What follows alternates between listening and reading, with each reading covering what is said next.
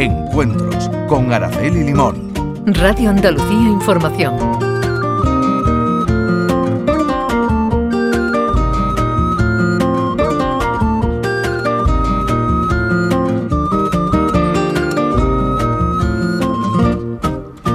Saludos.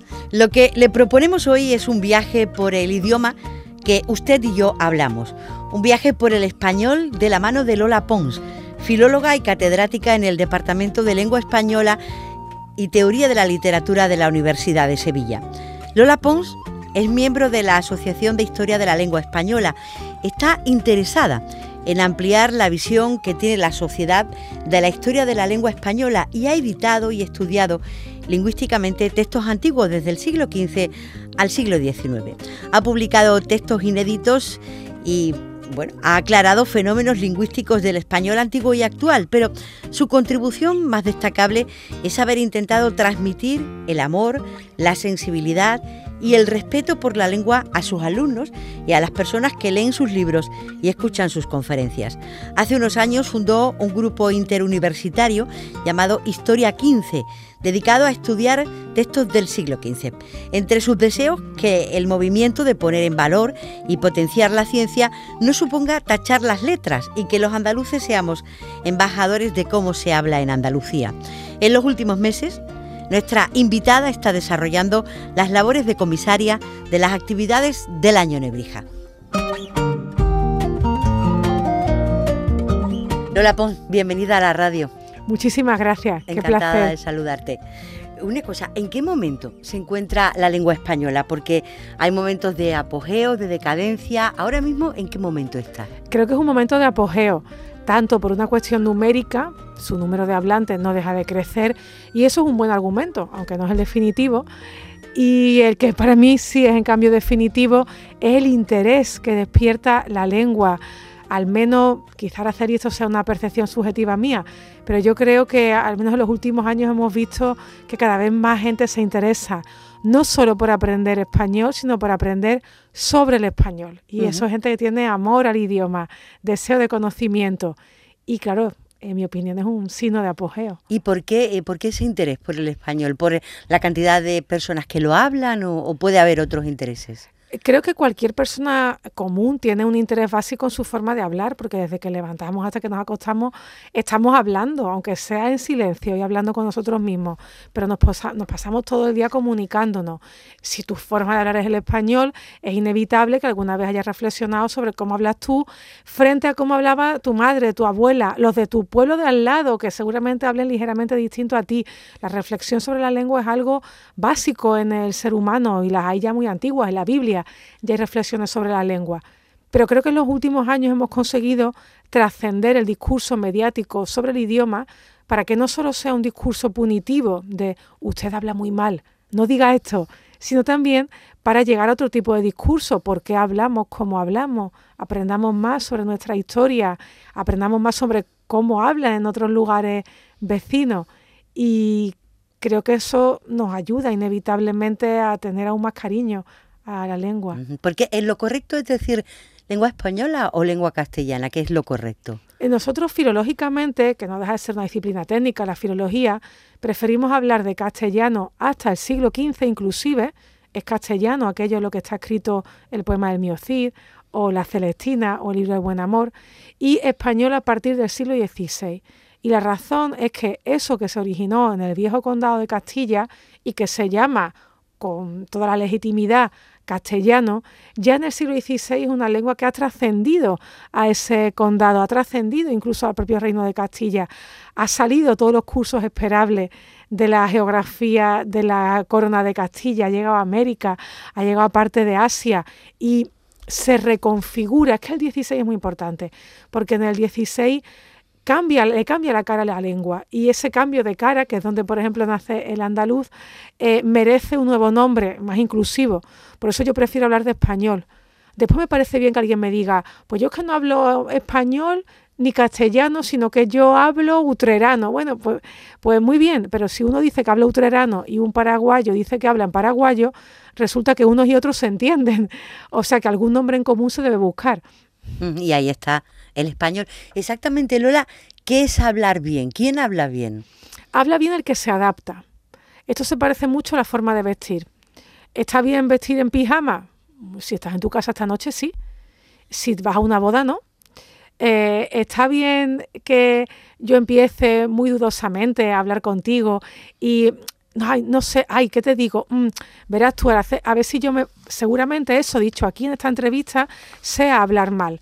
Pero en cambio una discusión eh, tranquila en casa, eh, con, mi marido, viendo los planes que vamos a hacer mañana, tenga todas esas vacilaciones y no sean hablar mal. No confundamos la naturalidad con la validez de todo tipo de registros. Sí, se puede ser natural, pero bueno, no, cuando nos ponemos a hablar nos llenamos la boca de marcas y hay marcas que son más adecuadas que otras. Unas más adecuadas que otras, claro que sí. Usted es la comisaria de las actividades del año Nebrija. ¿Eso está llegando a, los niños, a los que tienen que llegar, a los colegios?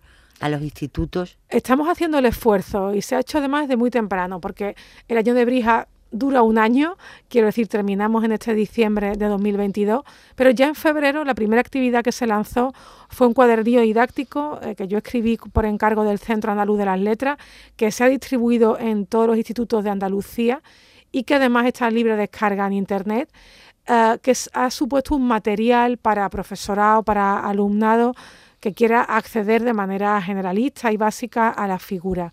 Se han hecho también materiales para niños aún más chicos, para los más pequeños, libros de ficción, uno por ejemplo patrocinado por el Ayuntamiento de Lebrija, de Encarnación Gómez, eh, El Niño Nebrija, por ejemplo, otro recientemente publicado por la editorial Planeta bueno, no, esto nunca sabe una que se logra con lo que se lanza, ¿no? Pero desde luego, en lo que a mí respecta, desde este comisariado que ha sido lanzar cosas, se han lanzado para todo tipo de, niveles.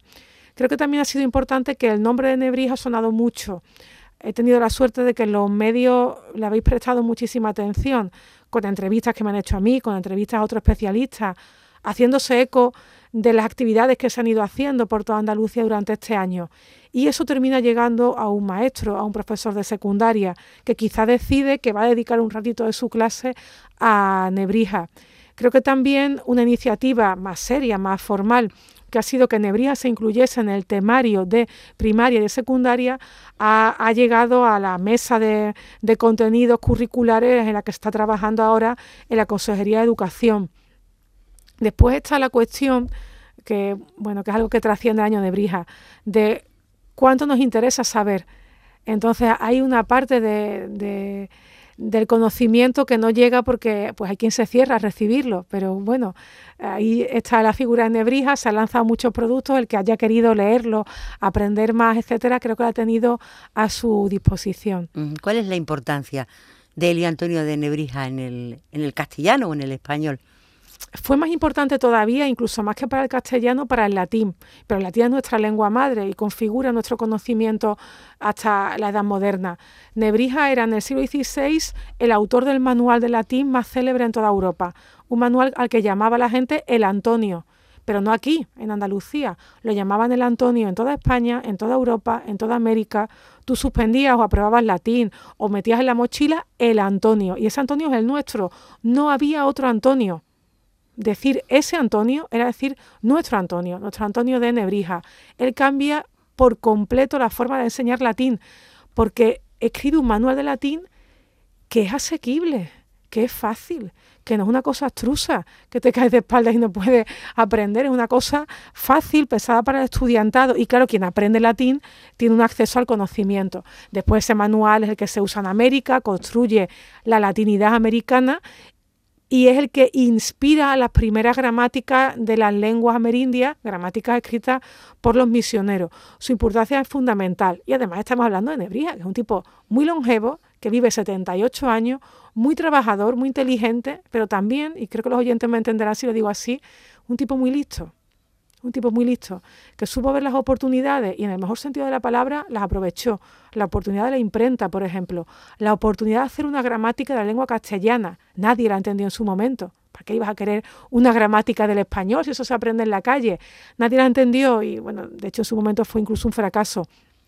Pero ahí se quedó la gramática más antigua de todas las lenguas europeas, ¿eh? la, de, la de Nebrija. Así que su importancia en su tiempo fundamental y hoy también es fundamental. Porque fue un auténtico revolucionario, como tú bien dices, en, en la enseñanza del latino en aquella época. Pero mm, escribió la primera gramática del castellano y hasta entonces, Lola, ¿cómo se funcionaba? Es que hoy es un poco inconcebible pensar que hay una lengua en el mundo que no tiene gramática, que nadie la ha ordenado sobre un papel, ¿no? Eh, sí, es que antes quien quería estudiar una lengua se ponía a estudiar latín, griego, árabe clásico o hebreo.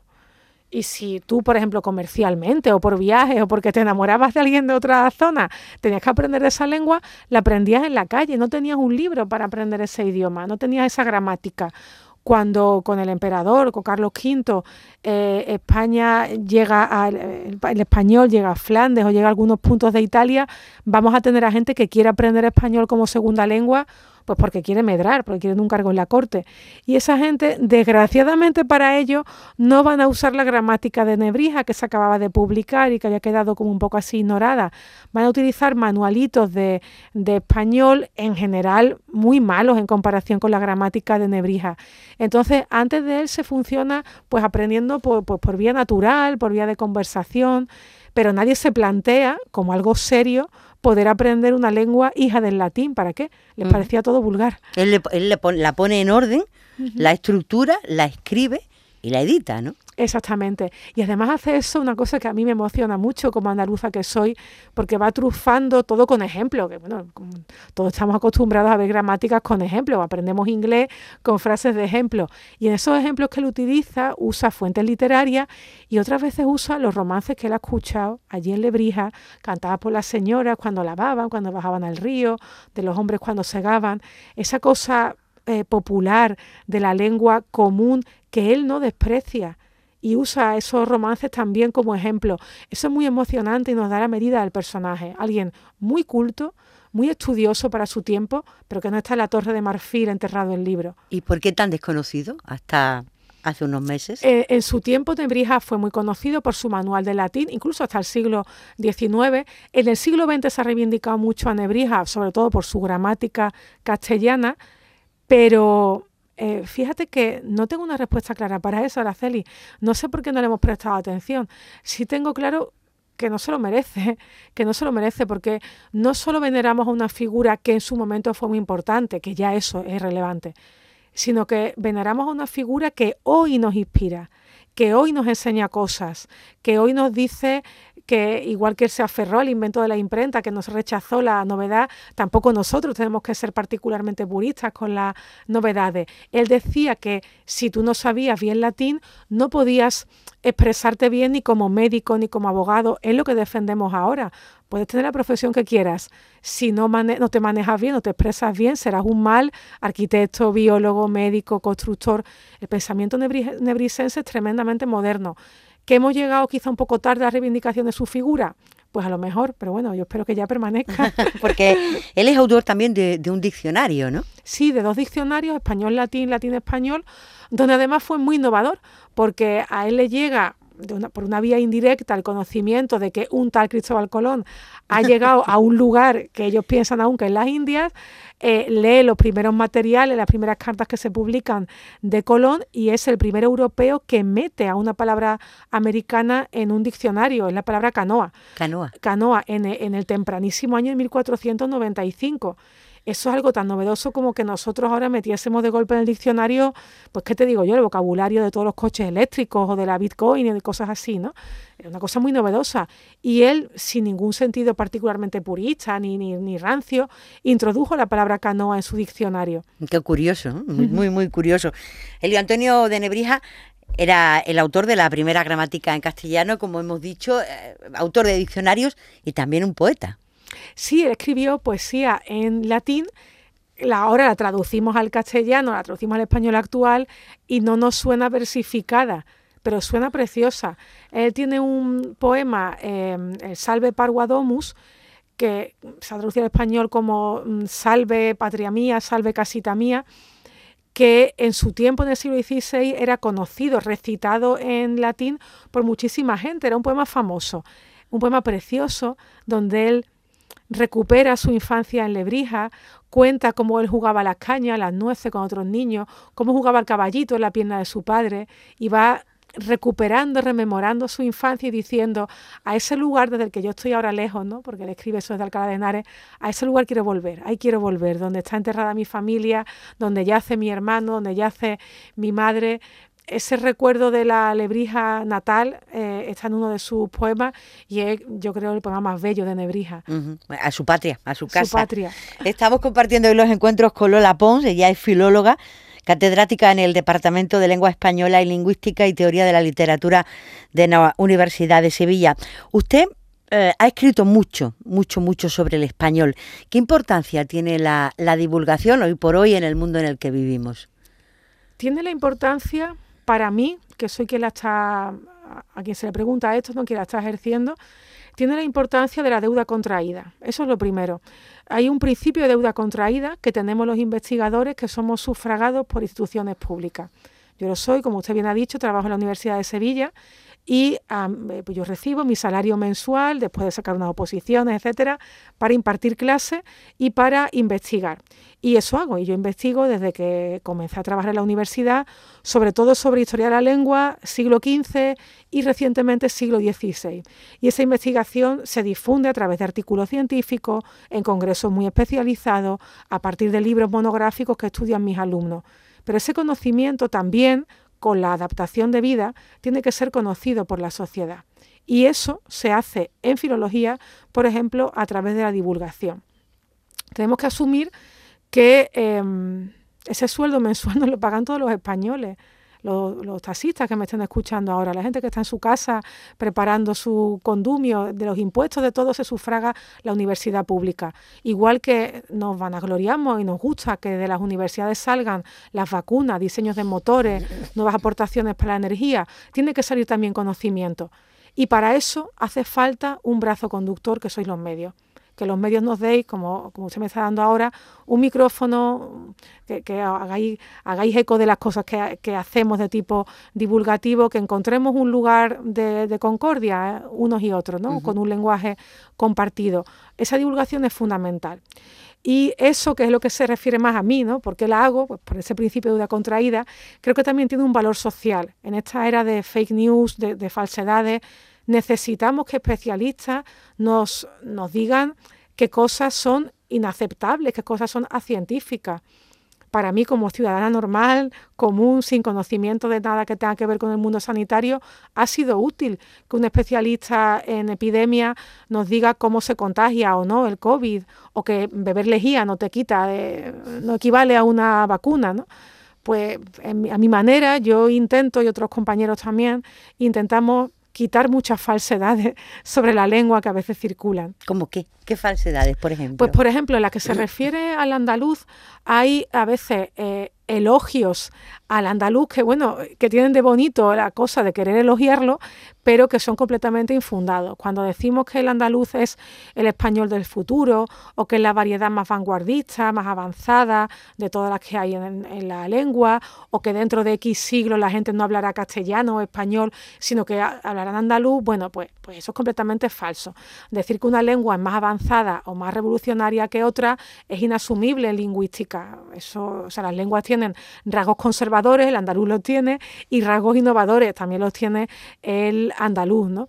igualmente, pues alguna, algunos tópicos, ya si seguimos en este asunto de la dialectología, tópicos que, por ejemplo, emparentan algunos rasgos del andaluz con el árabe, pues sabemos que el andaluz es hijo del castellano y no, y no debe sus rasgos más llamativos de fonética, de pronunciación, al eh, árabe. Otra cosa infundada que curiosamente se ha difundido mucho en, los medios, en los YouTube y cosas de esas, la idea de que el clima cambia la lengua, ¿no? Porque los andaluces hablamos así porque hace mucho calor y echamos las tardes al fresco. Bueno, eso es una absoluta barbaridad. Mm, o sea, que tengamos deseos, deseos o lo que sea, se debe a rasgos lingüísticos y no a que aquí haga calor o que haga frío. ¿no? Igual que, bueno, si ya no salimos del foco andaluz, cuando se defiende que una lengua es más pura que otra, bueno, mucho cuidado con eso. La idea de que hay lenguas más puras que otras surge en la misma época que surge la idea de que hay razas más puras que otras, que es una idea que nos da pavor, porque nos ha llevado en Europa a, a guerras y a holocaustos terribilísimos. ¿no? Entonces, eso, que para nosotros científicamente es evidente que nadie se le ocurre defenderlo en un congreso, está difundido socialmente. Y gracias a los profesores de, primaria, de secundaria y a la tarea que humildemente podamos hacer desde la universidad, espero que podamos erradicarlo. Pero ¿por qué no está bien visto? Hablar en andaluz, ¿por qué se critica cuando un personaje habla en la televisión, un andaluz más o menos cerrado? Pues porque creo que hemos tendido a asociar el uso del habla andaluza en los medios audiovisuales a eh, determinado estereotipo, estereotipo temático, habla andaluz porque está hablando de humor, o estereotipo incluso personal, habla andaluz porque estás haciendo de eh, gracioso o humorista o personaje con escasa cultura, etcétera. Y fíjate que, fíjese que yo creo que esto ha pasado más en los medios que en otras tribunas, porque la tribuna política española ha tenido mm, desde los años 80 figuras de renombre con un habla fundamentalmente andaluza, desde luego. O sea, no ha habido ahí particular omisión de la forma de hablar andaluza, ¿no? Pero bueno, en, los medios quizás se ha ido fijando un estereotipo. Em, nos han faltado también elementos de, referencia, ¿no? Personas que salieran en los medios hablando en andaluz de otras cosas que no fuesen solo cosas graciosas o particularmente eh, simpáticas.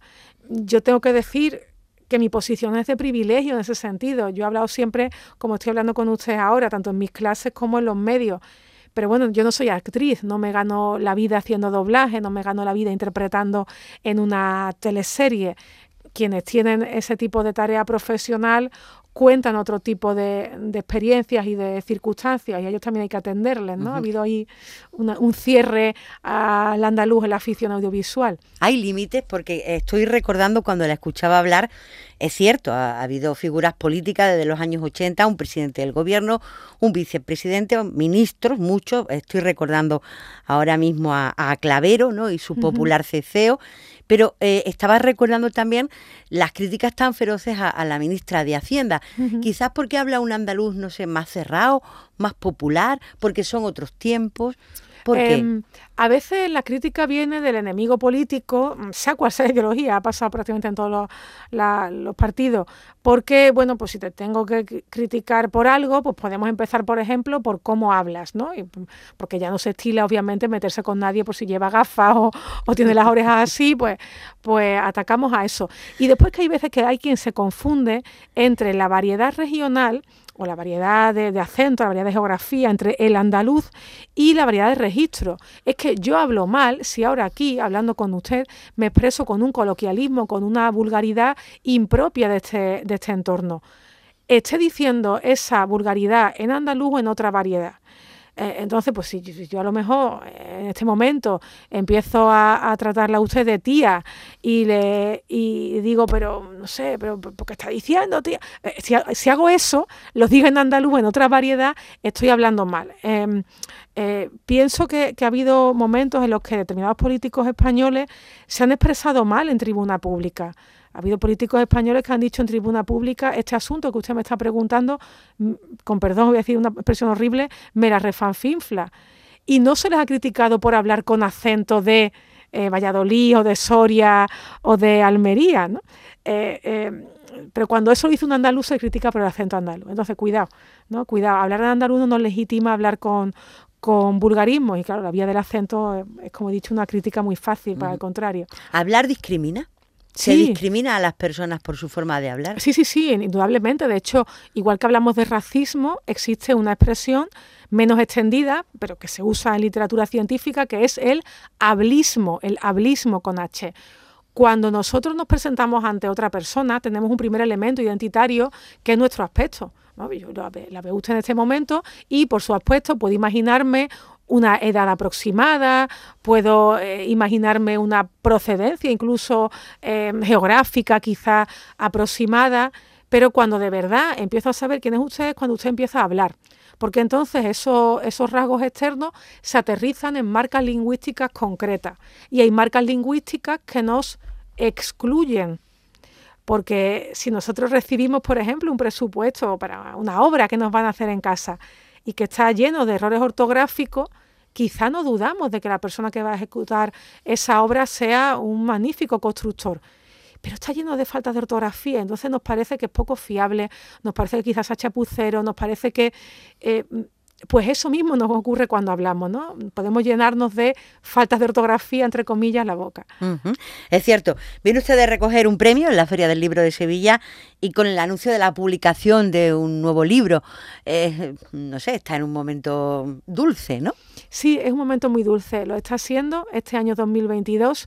Es cierto que hay una parte del trabajo que obviamente no se ve, ni en el mío ni en el de cualquier persona. Se ve lo público, no se ve todo lo, que hay de, trabajo en casa, de intento a veces desesperado de conciliación. Pero eh, en este año el comisariado del año Nebrija y el que bueno, pues un poco por los azares del tiempo, se han recogido frutos, pues libros que llevo años escribiendo y que han salido este año, para mí resulta un año, digo, particularmente eh, eh, grato. Y los premios pues nunca se esperan, pero se disfrutan mucho también porque suponen una especie de celebración para la familia, una recompensa para la familia, que ellos sí ven la parte más dura de, su trabajo. De este trabajo. La verdad es que sí. Dígame una cosa, ¿cuál es el papel de la RAE, de la Real Academia de la Lengua Española? ¿Es, es muy lenta? ¿Realmente limpia y de esplendor, como dice su, su lema? Em, yo me quedo más que con limpiar y con dar esplendor, me quedo con la parte de fijar. La RAE fija. Y para que algo se fije, que es una especie de, de, foto de una época, el diccionario que se va publicando, para que algo se fije hay que esperar un tiempo, hay que tener un tiempo en cuarentena. Nosotros no sabemos si la palabra, por ejemplo, sorpaso, que estuvo de moda hace unos años, cuando las elecciones, va a durar mucho o no en nuestra lengua, porque cuando llegaron los correos electrónicos empezábamos a decir email, pero también lo llamábamos Emilios, y eso duró unos meses o unos años, esa gracieta, y no llegó a ninguna parte. Entonces esa lentitud que a veces se le atribuye, a mí me parece la propia de una institución que debe esperar a ver qué pasa. La RAE... Mm, hace de notario, fotografía lo que está pasando en una determinada época. Hay una parte de la RAE, de la institución, que quizás se conoce menos, más allá del diccionario, que son las otras obras que ha publicado en la última década, eh, las gramáticas de la lengua española en su versión extensa para el estudiante, para el profesor, en fin, en diferentes modalidades, la ortografía de 2010, son elementos que mm, suponen hitos para la lengua con propuestas de fijación que en general se aceptan. Sin duda algunas de ellas será reformada en el futuro, porque bueno, la lengua siempre cambia y también las normas pero hay lenguas que en vez de esta institución pública tienen a una empresa editora privada que es la que fija la lengua. ¿no? Creo que en el caso del español tenemos que congratularnos de tener a la RAE. Efectivamente, estamos compartiendo hoy los encuentros eh, en la radio con Lola Pons. Ella les decía, es filóloga, catedrática en el Departamento de Lengua Española, Lingüística y Teoría de la Literatura de la Universidad de Sevilla. Señora Pons, ¿qué piensa usted del lenguaje inclusivo? De decirlo de lo, la, le. Bien, en eso está la libertad del hablante. Yo entiendo que hay hablantes que, eh, por, razones que no me quiero demorar en explicar aquí, eh, se sienten cómodos y les parece justo y legítimo decir eh, les niñes, ¿no? Ese nuevo morfema que, que fuera de España, por cierto, hay altitudes en las que está triunfando notablemente, ¿no? como en el cono sur. O hay hablantes que se sienten cómodos desdoblando todo el rato y hablando de los andaluces y las andaluzas, los oyentes y las oyentes. Mi visión como filóloga y también como yo misma, hablante que soy de la lengua, es que esas propuestas no deben hacer sentir que quienes no las siguen o quienes no las seguimos pasemos por machistas o sexistas, porque no lo somos. La lengua no es sexista en sí misma, igual que la lengua no es racista, ni es de izquierda, ni es de derecha, ni es nada de eso. La lengua no es nada, porque la lengua no está fuera de ti, está en ti. Y ahora en ti que la usas está el uso que tú le das a la lengua, que puede ser absolutamente eh, machista y denigrante independientemente de que desdobles o no. Eh, yo escucho en el himno de Andalucía, andaluces levantados, y yo, que soy andaluza, me siento plenamente incluida. No me hace falta ese desdoble. Me parece que a veces ese desdoble puede ser eh, simbólico, incluso, bueno, en algunos contextos necesario, por ejemplo, pienso en inicios de discurso, cuando alguien dice, pues, señores y señoras, tal, ¿no? Pero en, un discurso completo, los desdobles resultan inasumibles por, por repetidos, hacen el discurso farragoso, son mis razones para no usarlo. Además, creo que en los últimos, en los últimos años se ha convertido en una especie de marca de activismo político que, si desdoblas eres de, una, de un lado y si no desdoblas eres de otro. Y eso no puede ser, ¿no? Eso no, no tiene ningún sentido. La gramática está por encima de la ideología. ¿Qué hacemos con las lenguas cooficiales? Porque a priori sobre el papel, un país que tiene, una nación que tiene varias lenguas es más rica, ¿no? Que otra que no lo tiene. Pero aquí nos ha llevado a un encadenamiento político que, que, que no se entiende demasiado bien eso debía ser una señal de, riqueza, ¿no? Sí, pero se han utilizado políticamente, como se pueden utilizar eh, patrimonio, monumentos, archivos documentales. Todos esos ejemplos que estoy poniendo son casos que se han utilizado políticamente en España. Pues por supuesto también se han utilizado políticamente eh, las lenguas. Tanto que hemos llegado al disparate de pensar que si alguien habla eh, euskera es sospechoso de, alguna cosa violenta o que si alguien habla catalán delante de nosotros nos está provocando. No, hombre, no, eso es una barbaridad. Eh, estamos en un, en un país que es, como es normal en el mundo, multilingüe, porque lo normal es que las naciones sean multilingües. ¿Qué nos corresponde a nosotros, ¿no? ahora que estamos en una emisora pública andaluza? Pues tener esa cultura lingüística de eh, saber cuáles son las otras lenguas de España, conocerlas o no en el nivel que cada uno le apetezca y pueda y respetarlas. Pero cuidado, respetarlas en la misma medida que también tenemos que pedir que se nos respete nuestra propia forma de hablar. A partir de ahí, el uso que de las lenguas hagan en instancias políticas es que eso ya no es filológico, es que eso ya no es lingüístico. Es como si usted me pregunta qué uso se hace de el número de, personas que viven en un, en un, lugar, ¿no? Para reclamar o no pues, determinados impuestos, determinadas cuotas, etcétera. Lo mismo ocurre con, las lenguas. Eh, por otra parte, no se debe olvidar que no hay territorio de España que sea monolingüe. Vamos, ni siquiera Gibraltar, que no es español. Los territorios de España, que ya ninguno de ellos son monolingües, porque nunca la península ibérica ha sido monolingüe, ni siquiera en la época del Imperio Romano, esos territorios no pueden pretender ser monolingües ahora. No podemos pasar ahora de a pretender que Cataluña no se hable español. Eso es un absoluto disparate. Hay que pretender constantemente que el bilingüismo sea equilibrado y ese bilingüismo equilibrado pasa por un conocimiento sólido del estándar en las dos lenguas, en los lugares donde esas dos lenguas se den. Tengo aquí que saludar como una iniciativa preciosa, a mi opinión, la que hemos conseguido en la Facultad de Filología de la Universidad de Sevilla, que desde el curso próximo incorporará a un lector de catalán entre su profesorado.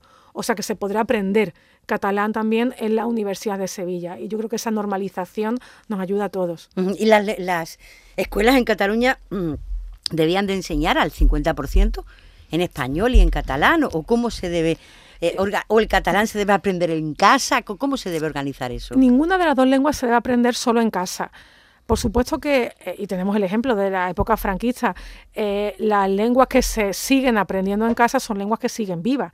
Claro, o un ejemplo todavía más cercano a nosotros, lo que puede estar pasando con la segunda generación de, migrantes en España. ¿Qué pasa con los niños de migrantes chinos? ¿Qué pasa con los niños de migrantes árabes? ¿Van a mantener la lengua de sus padres? Bueno, pues, ojalá que sí, ¿no? Pero esas son lenguas que, por ejemplo, se mantienen en casa. Y está bien que una lengua se mantenga en casa. El problema de que una lengua sea solo una lengua doméstica es que se convierte en un vehículo muy útil para la comunicación cotidiana, para que eh, hablemos de que hay que limpiar la casa o de que han subido los precios o de que vamos a cocinar, pero se convierte en una lengua deshabilitada para hablar de cuestiones elaboradas para hablar de pues, pues, los precios de la energía o de un desarrollo científico novedoso o de una teoría literaria. Por eso está bien que en los territorios bilingües españoles las dos lenguas entren en la escuela. ¿En qué, en qué porcentaje? Yo ahí no me atrevo a opinar, no soy una especialista en planificación lingüística, pero desde luego un porcentaje en el que una de las dos se quede a cero es un absoluto disparate un absoluto disparate. Esto es como cuando dice lo del español de Gibraltar. Bueno, pues, pues, Gibraltar, a saber dónde acaba en el futuro, si en España o dentro del Reino Unido. Pero por Dios que no se pierda ni el inglés de Gibraltar ni el español de Gibraltar. Claro, claro, claro que sí. ¿Y dónde vamos con la lengua? Por ejemplo, eh, el otro día cuando preparaba la entrevista pensaba, una revolución para la lengua fue la televisión. Pero a mí me da la impresión, no sé, que la, la televisión unificaba la lengua, ¿no? Hay alguien que, que, que, está ahí hablando y unificando la lengua, pero pienso en el WhatsApp y, y veo un caso totalmente contrario, ¿no? O sea, no, no es comparable la televisión con, con Internet.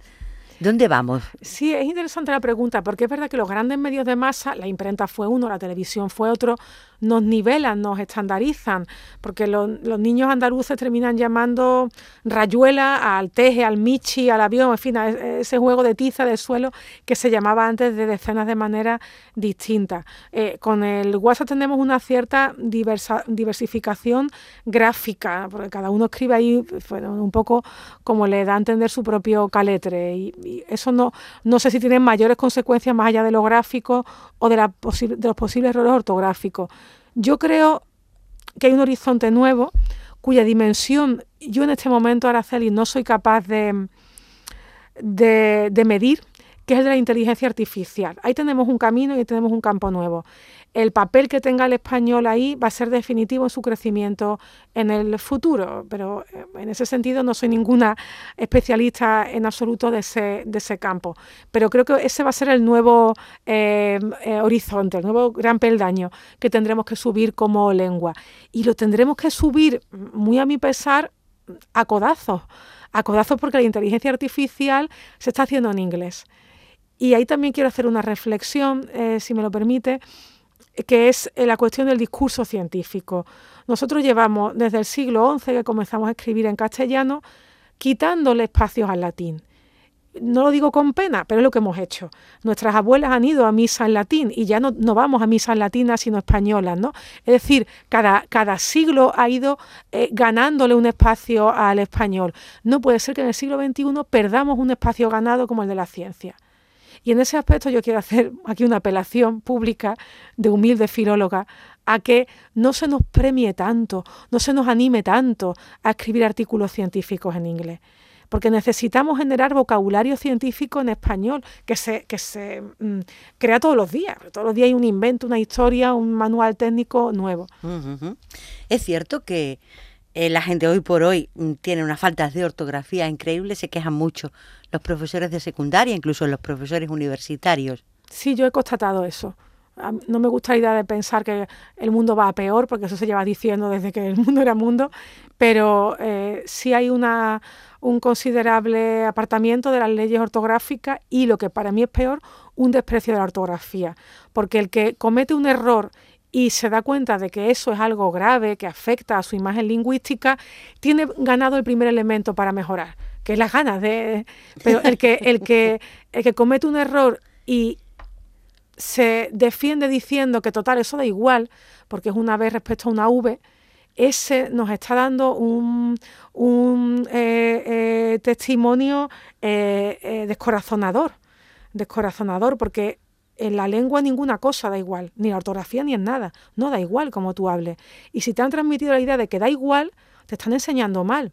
Porque si todo da igual, basta que uno entre en la tienda y diga yo pan, mm, agua, dame. yo querer agua. Claro, y no hablamos así. Y sí que así nos dan pan y nos dan agua, es sin problema. Eso hacemos a lo mejor cuando vamos fuera de España, no nos apañamos con el alemán y hacemos lo que podemos y, y salimos del supermercado con los productos.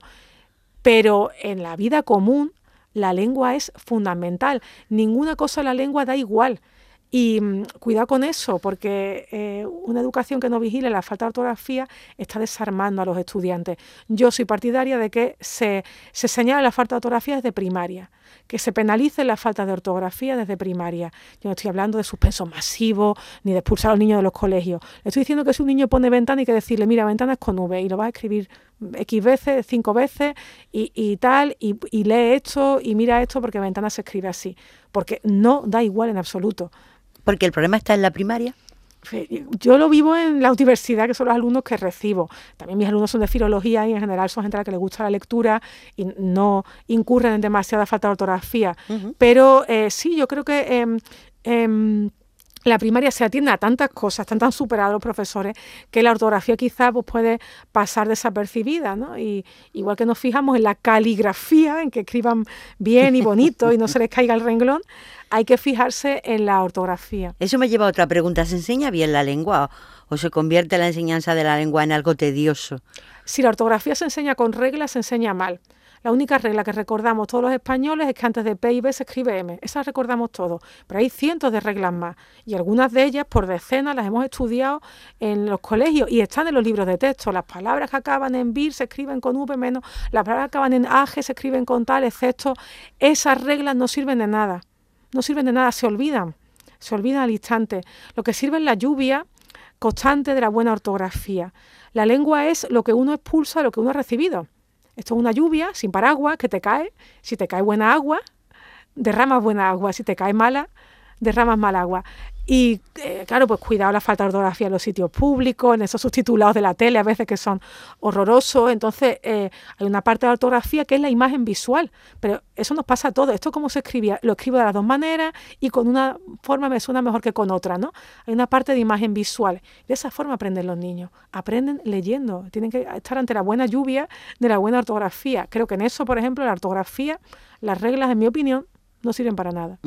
Leer ha dado con la tecla. es que no se lee. Y mira que la palabra es corta y es fácil leer, pero que, cuidado que leer no es solo leer, no sé, los libros de aventuras que nosotros leíamos de chicos, leer es leer un buen cómic, leer es leer un, buen ensayo, leer es leer una buena película bien subtitulada, sin errores, también es leer, ¿eh? cuidado, que, que ver películas en inglés subtituladas al español también enseña muchísimo a los niños, o en Canal Sur estos programas fantásticos, también audio descritos, que enseñan tanto sobre qué es la discapacidad, todo eso es leer. Pero si nos pasamos el día leyendo, desde el teléfono, los escaparates. Es verdad, el catálogo del supermercado. Estamos hoy en encuentros con Lola Pons, ella es filóloga y catedrática en el Departamento de Lengua Española, Lingüística y Teoría de la Literatura de la Universidad de Sevilla. Me gustaría, señora Pons, que habláramos de los traductores. Ahora nacen aplicaciones que traducen documentos, que traducen de un idioma a otro. ¿Dónde queda el humano? Porque son máquinas que procesan en la mayoría de los casos, ¿no? El humano queda en la calidad. El humano queda en la calidad.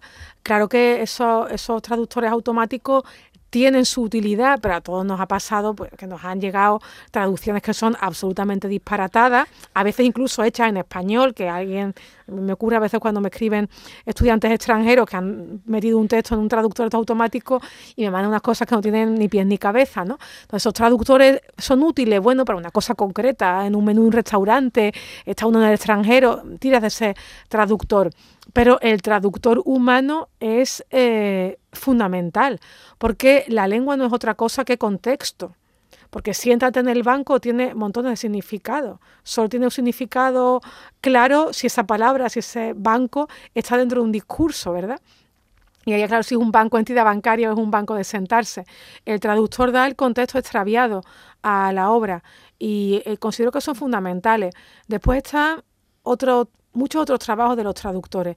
Los traductores no solo traducen lengua escrita, son también los intérpretes que traducen en, en simultáneo. Son también, y esto es un reto para el futuro, los que eh, deberían ser en el futuro nuestros facilitadores de la lengua para las personas con discapacidad. Y esto es un recorrido en el que estamos empezando. Pero esto que se llama, por ejemplo, lectura fácil, que convierte cualquier texto en un texto comprensible para una persona con una discapacidad. Y una persona con discapacidad puede ser una persona con una discapacidad intelectual, que merece entender la carta donde le ponen una multa donde le avisan del IBI.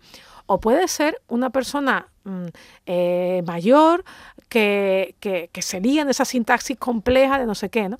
Esa traducción de español a español, pero de español más intrincado a español fácil, también es una traducción y también le corresponde a los traductores, ¿no? La accesibilidad. Hablábamos hace unos minutos de escribir a mano. ¿Qué diferencia hay entre, o sea, en el proceso que va del pensamiento a la escritura, en hacerlo tecleando el ordenador o hacerlo a mano? La mano induce, eso han estudiado los neuropsicólogos y tal, a mayor reflexión y a mayor memorización también.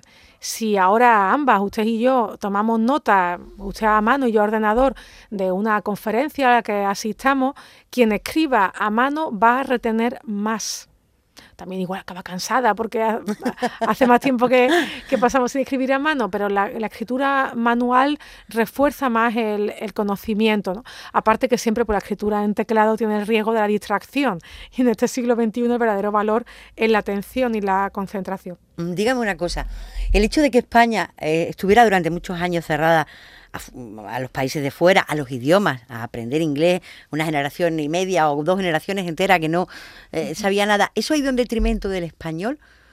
Mm, no tanto del español, sino sí de nuestra cultura lingüística, porque incluso cuando no nos manejamos muy bien en otras lenguas, esta gente te dice, pues llevo toda la vida eh, eh, dándome inglés y no logro hablar. Bueno, pues incluso quien no puede soltarse hablando en inglés, si ha estado oyendo asiduamente a clases, tiene un conocimiento de que las lenguas hace las cosas a veces de manera distinta a la nuestra.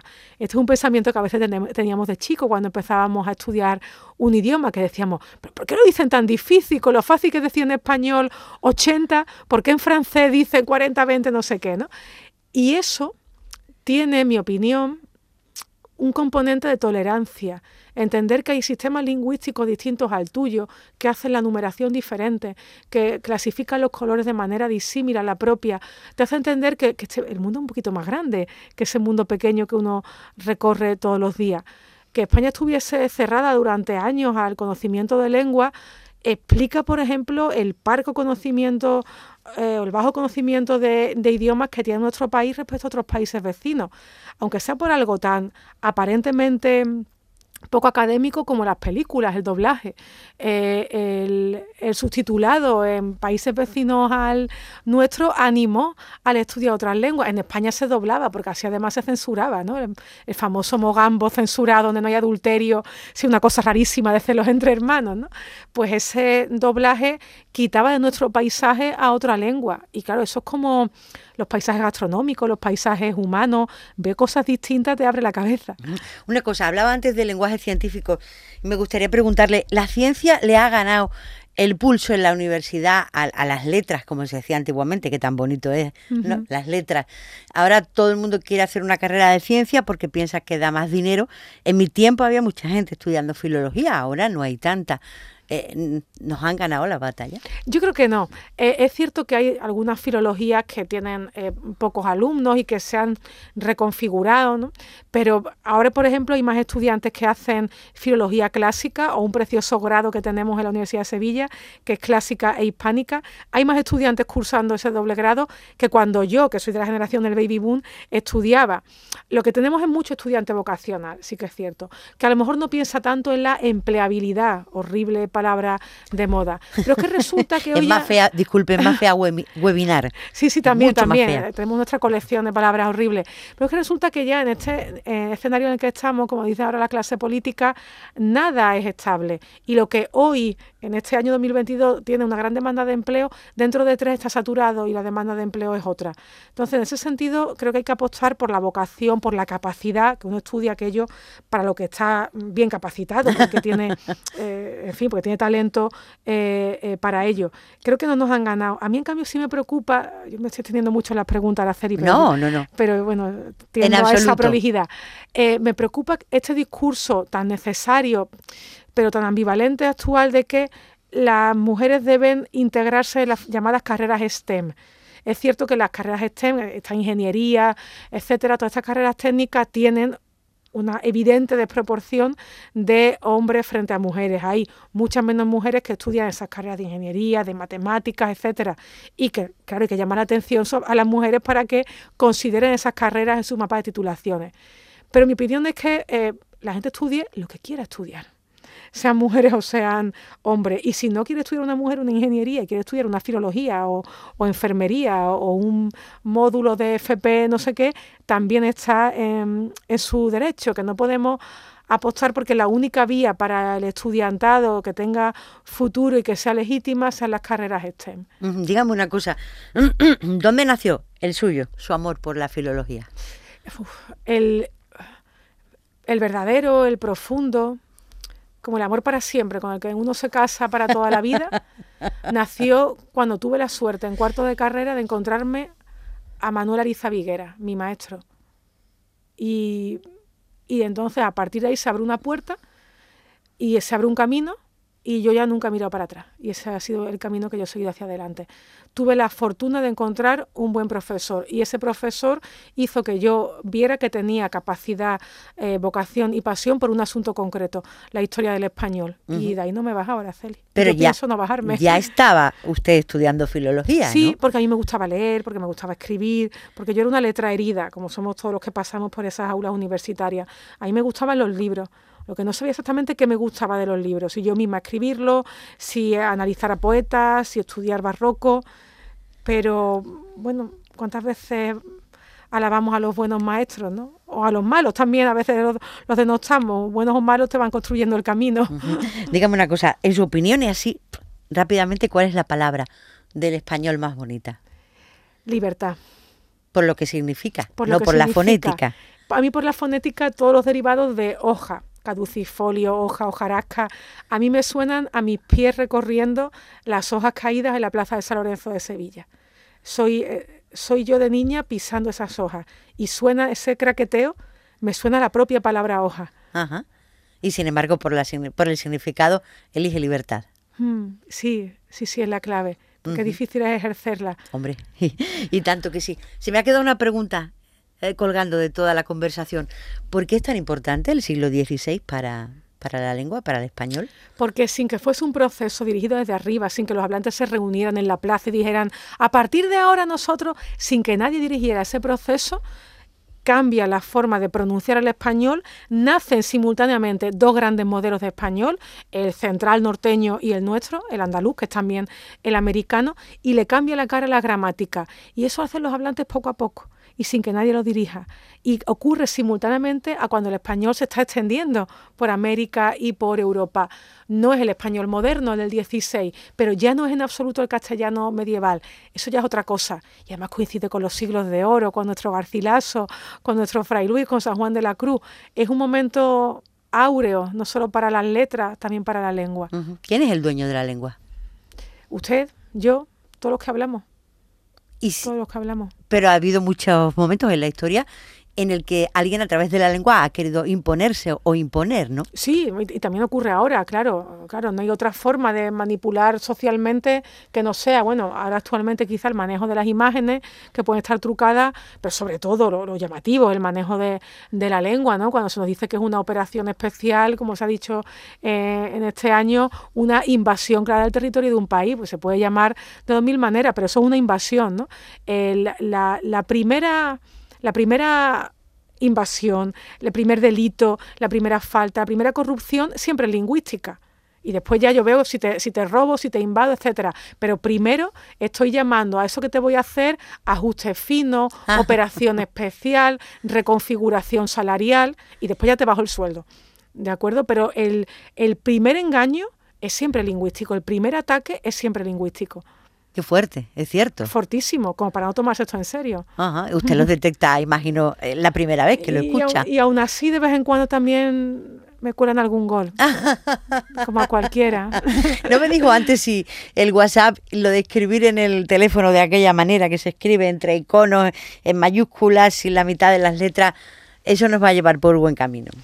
Eso eh, creo que nos alarma mucho pero mi impresión es que, eh, bueno, deturpa la forma de escribir, sobre todo de quien no controla bien el código gráfico, claro, quien, quien no lee otra cosa que no sean WhatsApp escritos de aquella manera, ¿no? Que dan ganas de decir, compre vocal, ¿no? Porque no soy capaz de resolverlo. Quien solo lea esos mensajes, de luego va a escribir mal. Hablamos de la idea de antes, si te, lo que te llueve es ese tipo de grafía, tú vas a derramar ese tipo de grafía. ¿Está mal que pongamos un no sé, un no sé qué abreviado en el, en el WhatsApp? Pues no, lo que está mal es que solo pongamos en el mensaje al banco, en el correo electrónico a los compañeros. Ahí está mal, eso es una convención el utilizar esas abreviaturas, como lo eran antes las personas que hacían taquigrafía y todo eso, ¿no? Si no sale de ahí esa convención no pasa nada. El problema es que sale de ahí, claro. El problema es que sale de ahí que se extiende.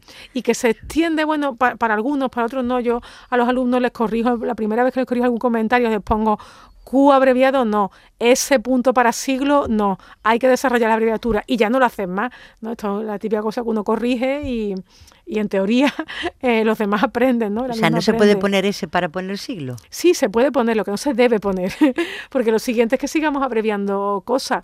¿Es malo abreviar? Mm, en la Edad Media no lo era. Se abreviaba muchísimo, incluso un manuscrito cuidado, en pergamino, miniado, que iba para la cámara regia, un producto de lujo, tenía muchísima abreviatura. Bueno, también escribir era complicadito. Era, y caro. Y caro, entonces abreviaba y nos quitábamos algunas grafías por medio. Pero resulta que hoy ese hábito gráfico que funciona bien en un mensaje, que nos crucemos privadamente, usted y yo, por WhatsApp, no funciona en determinados escritos formales. No esperamos que nos transcriban el discurso de gratitud del premio Nobel o del premio Cervantes con un Q abreviado o con un S abreviado. Y el discurso es igual de bueno o malo, ¿eh? pero no esperamos que nos lo transmitan así. ¿no? Entonces, pues yo apuesto por desarrollar. Cuestión de calidad. sí. Lola Pons, ha sido un placer, de verdad que sí. Muchas gracias por haber venido. Muchísimas gracias, muchísimas gracias a los compañeros de Canal Sur. Hay cines, hay trenes, hay cacerolas, hay fórmulas hasta para describir la espiral de una caracola, hay más. Hay tráfico, créditos, cláusulas, salas VIP, hay cápsulas hipnóticas y tomografías computarizadas, hay condiciones para la constitución de una sociedad limitada, hay biberones, hay obuses, hay tabúes, hay besos, hay hambre, hay sobrepeso, hay curas de sueño y tisanas, hay drogas diseño y perros adictos a las drogas en las aduanas. Hay manos capaces de fabricar herramientas con las que se hacen máquinas para hacer ordenadores que a su vez diseñan máquinas que hacen herramientas para que las use la mano. Hay escritas infinitas palabras. Zen, Gol, Bang, Rap, Dios, Fin. Hay tantas cosas, yo solo preciso dos. Mi guitarra y voz, mi guitarra y voz. Hay tantas cosas, yo solo preciso dos. Mi guitarra y voz, mi guitarra y voz. Hay tantas cosas, yo solo preciso dos. Mi guitarra y voz, mi guitarra y voz. Hay tantas cosas, yo solo preciso dos.